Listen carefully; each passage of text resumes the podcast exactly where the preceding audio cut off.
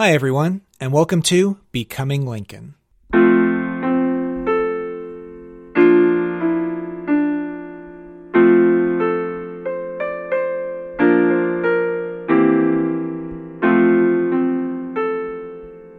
Episode 1 American Mirror.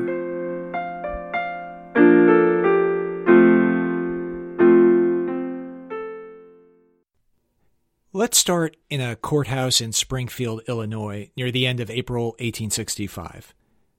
The benches are full of attorneys, but they're not here for a trial. They've gathered to plan a memorial to Abraham Lincoln, a man many of them had faced in court, a man who had been a companion on the sometimes dusty, sometimes muddy roads of central Illinois. The lawyers are listening to a man deliver the resolutions of a committee expressing their grief over Lincoln's assassination. The speaker is in his mid 40s.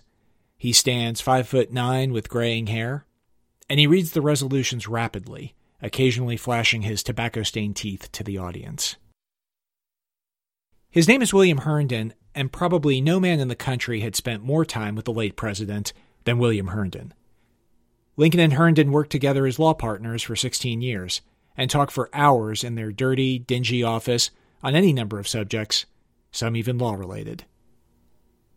Lincoln seems to have had a protective, even paternal feeling toward Herndon, who was nine years his junior. Lincoln usually addressed men by their last names, but he called Herndon Billy throughout their time together. Herndon, in turn, once called Lincoln, quote, the best friend I ever had or expect ever to have, except my wife and mother. The scene in the courthouse, as described by historian David Herbert Donald, went like this. Herndon's resolutions reflected his affection for his old partner. They praised his, quote, uprightness, integrity, cordiality, and kindness of heart, amenity of manner, and his strict attention not only to the rights, but the feelings of all. And Herndon, according to Donald, quote, spoke with much emotion, recalling his long personal and professional relations with the dead president. But as he spoke, Herndon said in passing that Lincoln, quote, was not as broad minded as some other men. This brought Stephen T. Logan to his feet. Logan was in his mid 60s and had his own connection to Lincoln. Before going into business with Herndon, Lincoln worked as Logan's junior partner. Logan had a high forehead and thick white hair, and if you see pictures of him, it looks like he's wearing a helmet of moss. He's arguably the most distinguished attorney present, though you wouldn't know it from his appearance. Logan never wore a necktie, his pants were inevitably baggy and ill fitting, and he tended to chew tobacco as he spoke, with trails of saliva visible on his cheeks. Once, when they appeared on opposite sides of a court case, Logan tried to paint Lincoln as lacking in judgment and expertise. Lincoln countered by noting to the jury that Logan had put his collar on backwards. Logan also had an unpleasant voice, and he turned it on Herndon.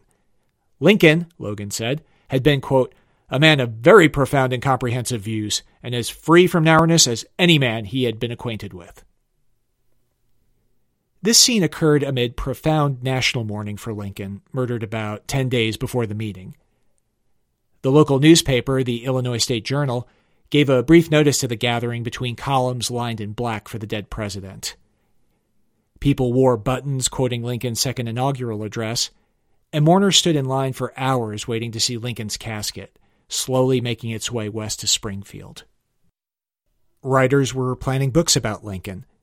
Josiah Holland, a newspaper editor in Massachusetts, would deliver a eulogy for Lincoln, which he soon turned into one of the first full length biographies of the president. It was a fawning, perhaps too reverent portrait of Lincoln, but it sold a 100,000 copies. Americans also started clamoring for pictures of Lincoln that they could hang in their homes. Some engravers were so unprepared for the demand that they dropped Lincoln's head onto engravings of other politicians.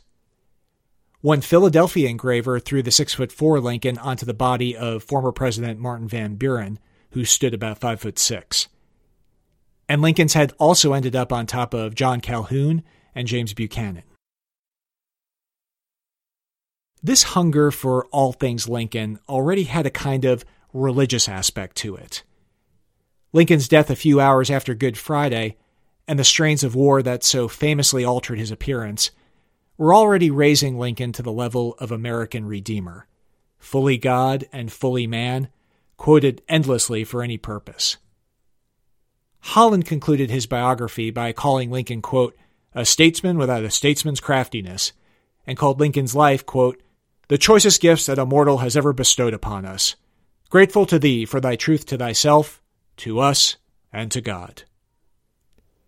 Now, Herndon doesn't like any of this. He wants to publish a pamphlet that will reveal Lincoln's inner life, as he puts it, and bring him back to Earth. This will grow into a massive research project that will take Herndon to the lecture circuit and into conflict with Lincoln's family. Herndon, arguably, started the search for the real Lincoln, one that might go on forever. If Lincoln wasn't Martin Van Buren, or John Calhoun, or James Buchanan, he's become almost everything else. Like Scripture, the story of his life draws heavily on oral traditions shaped by the traumatic end of a singular existence. And Lincoln steps onto the pages of the national gospel as a Platonic form the poor boy relentlessly working to better himself, the prairie lawyer telling jokes and using an almanac to save a client's life, the politician defending the dignity of man, the president saving the nation, a soul touched by providence to carry out a sacred task. There are some truths in this. Few presidents started in such unpromising circumstances, and Lincoln's rustic origins hung off him like so many of his suits. He said git for get and thar for there. He started one of his greatest public addresses with Mr. Cheerman. During his presidency, one diarist recorded Lincoln saying, quote, Me and the Attorney General's very chicken hearted. And Lincoln's story is less rags to riches than rags to respectability. He earned good money from his law practice, but distrusting his business sense, Lincoln never pursued opportunities or investments that might have made him as wealthy as some of his colleagues at the bar. Lincoln's $25,000 salary in the White House was at least two and maybe five times what he made in his best year as an attorney. Lincoln did like funny stories, especially those involving outhouses, and told them in the White House the same way he told them on the Illinois plains. But gospel is not history and history provides some important shading. Lincoln never hid his rural origins, but he never exalted or glorified farm life and spent his youth trying to escape it. He had a famously difficult relationship with his father, but other members of Lincoln's extended family felt he wanted little to do with them. And Lincoln's ascension came thanks to opportunities many other Americans notably women and non whites of either gender, never enjoyed. Lincoln was an honest man, though, like all successful politicians, he could leave out relevant context or present politically useful but outlandish ideas, sometimes disingenuously, sometimes sincerely. Some of Lincoln's professional colleagues thought him a talented but not elite lawyer, someone who had a gift for addressing juries but who could be notably sloppy and negligent as well. We often think of Lincoln as an Atticus Finch of the prairie, or conversely, as a railroad lawyer whose politics got shaped by the cold needs of his clients. The reality was more mundane. Lincoln earned most of his money from debt collection. His criminal caseload was small, and his corporate work, though it became more important in the late 1850s, was always limited. Lincoln's anti slavery views made him famous, and they were sincere and took root at an early age. In antebellum Illinois, settled largely by Southerners, a state where slavery had a strong economic constituency, these were not always politically expedient stands to take. But for most of his life, Lincoln opposed political and social equality for African Americans. He was not the only white person to hold these views. But as a member of the Illinois State House of Representatives in the 1830s, Lincoln shamefully race baited voters and said yes to resolutions condemning voting rights for African Americans. Like so many other white Americans, Lincoln for years refused to acknowledge that America was, is, and ever shall be a multiracial society. Following the example of his great hero, Henry Clay, Lincoln for decades supported colonization, a racist scheme to persuade black Americans to leave the nation of their birth. As president, Lincoln marked the first visit of black ministers to the White House by asking them to consider getting out of the country. Now, this attitude did change. During the Civil War, the service of African American soldiers would move Lincoln from this attitude to what can only be described as something different, something closer to an understanding of what America is. But it's not at all clear how far he got, or how far he might have gone had he lived. In fact, Lincoln often kept his feelings locked away. For all his good character and charisma, most contemporaries found Lincoln basically unknowable. He often seems like a performer who could charm a crowd and make them feel connected to him without ever revealing much about himself. His personal letters are warm, well written, and often funny, but almost always guarded on emotional matters. He had one friend, Joshua Speed, with whom Lincoln showed unusual candor, but their intimacy was an on again, off again thing after Speed moved from Springfield. Adding to this sense of mystery around Lincoln were his swiftly changing moods, recognized today as depression. Lincoln would suffer collapses that emotionally left him a thousand miles away from those around him, and on at least one occasion made friends fear for his life. Sorrow turned to joy and joy to sorrow with Lincoln so quickly that in his office he could suddenly stop his writing and, according to Donald, hold his head in his left hand, and stare at the windows for hours. As historians note, we often see Lincoln as a mirror that might provide some insight into our country, some truth that will help us understand our manic dreams, our painful realities, and the achievements and injustices that bind us.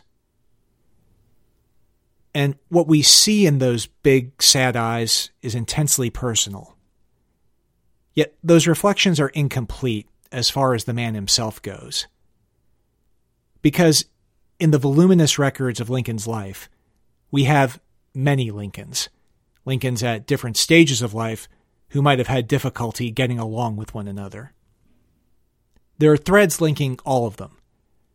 Lincoln always had a powerfully magnetic personality. Those who knew him said that even if Lincoln didn't want company, company would seek him. People enjoyed his presence and often fought for his attention. Many of those who had bad things to say about Mary Lincoln, like William Herndon, were those who wanted more time with the great man. Lincoln always believed government could improve people's lives, whether by speeding travel, stabilizing the economy, or drawing lines around what the country would tolerate. Lincoln was always a humorous man who told jokes to pass the time and ease the burdens of his depression. Above all, Lincoln from cradle to grave was ambitious ambitious for personal improvement, for recognition, and for advancement. The boy who wrote endlessly on the walls of his log cabin would, three decades later, read Euclid's Geometry by fire and candlelight. And yet, these are different men. The Lincoln of the 1830s and 1840s is loud and exuberant, a man still trying to put himself together. Charming and thoughtful in one scene, clownish and mean in the next. He's someone who can step off a road to rescue a pair of birds, and he's someone who can mock a political foe to the point of tears. This Lincoln goes in multiple directions searching for who he is, and shows an aggressiveness we don't often associate with the man. The Lincoln of the 1850s is a calmer, more self possessed individual. In this period, Lincoln's speaking style changes. The viciousness wanes, and a more logical approach comes to the fore. He's become a leading member of his party and seems to understand who he is and what he's capable of. The Lincoln of the White House years is at the height of his ambitions and the apex of his troubles. The strains and stresses of the Civil War mark his body and spirit, exhaust his humor, and often erode his self control, showing the hard ego and deep emotion he carried throughout his life. But his national responsibilities and regular face to face contact with constituents, something that seems utterly impossible for a president today, forces Lincoln, perhaps unknowingly, to become a broader minded person. And this is the great constant in Lincoln's life his ability to change. No one could have escaped the poverty of Lincoln's youth without patience and a talent for self transformation.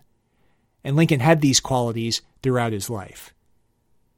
You see this in his youth, but also in his later political career. A Whig for more than two decades, Lincoln was in the political minority in Democratic leaning Illinois. When the Republican Party was born out of the fusion of anti slavery Whigs and Democrats in the 1850s, the Whigs were the junior partners and Lincoln had to work to keep the coalition together, at one key moment, sacrificing his dream of a U.S. Senate seat to do so. As president, trying to think his way out of early Union reverses, Lincoln taught himself military strategy and grasped the basic truths of modern war before many of his own generals did. If he wildly overestimated Union sentiment in the South, he would realize before many other whites that destroying slavery was the only way to end an ever crueler war. This is one story of Lincoln. It is neither the first nor the last, and I make no pretension toward authority on the subject. I'm not a historian, just an enthusiast. While I'm drawing on the primary documents available from Lincoln's life, I'm also reliant on a number of scholars who I will quote throughout this presentation and whose books I've found enjoyable and enlightening. If you're new to Lincoln, I hope you find this podcast interesting. And if not, I hope you listen with a forgiving heart. So, why tell a story told 16,000 times before? If you compare Holland and Herndon's biographies to more modern takes, you see that the basic shape of the Lincoln narrative has stayed constant for well over a century. But Lincoln would tell stories repeatedly because they were good stories. And Lincoln's is one of the best. He strives, he learns, he grows. From a childhood where he may not have owned a white shirt until he was 10 years old, Lincoln became the most powerful man in the country. And this powerful man had a reflective streak that many politicians lack, bearing the burdens of a national crisis while trying to understand the forces that placed his nation in peril. But Lincoln was also a man of his time, and in his life, we see how even the vision of a great person can be limited. There's much in Lincoln's thought that we find outmoded or, in some cases, outright offensive. Yet, the warmth and openness of the man, and that ability to change, still shine forth more than a century and a half after his death, and still makes for a compelling tale. We'll start that story next time with a look at Lincoln's restless ancestors and his parents one a mystery, one a controversy, both survivors of early tragedies.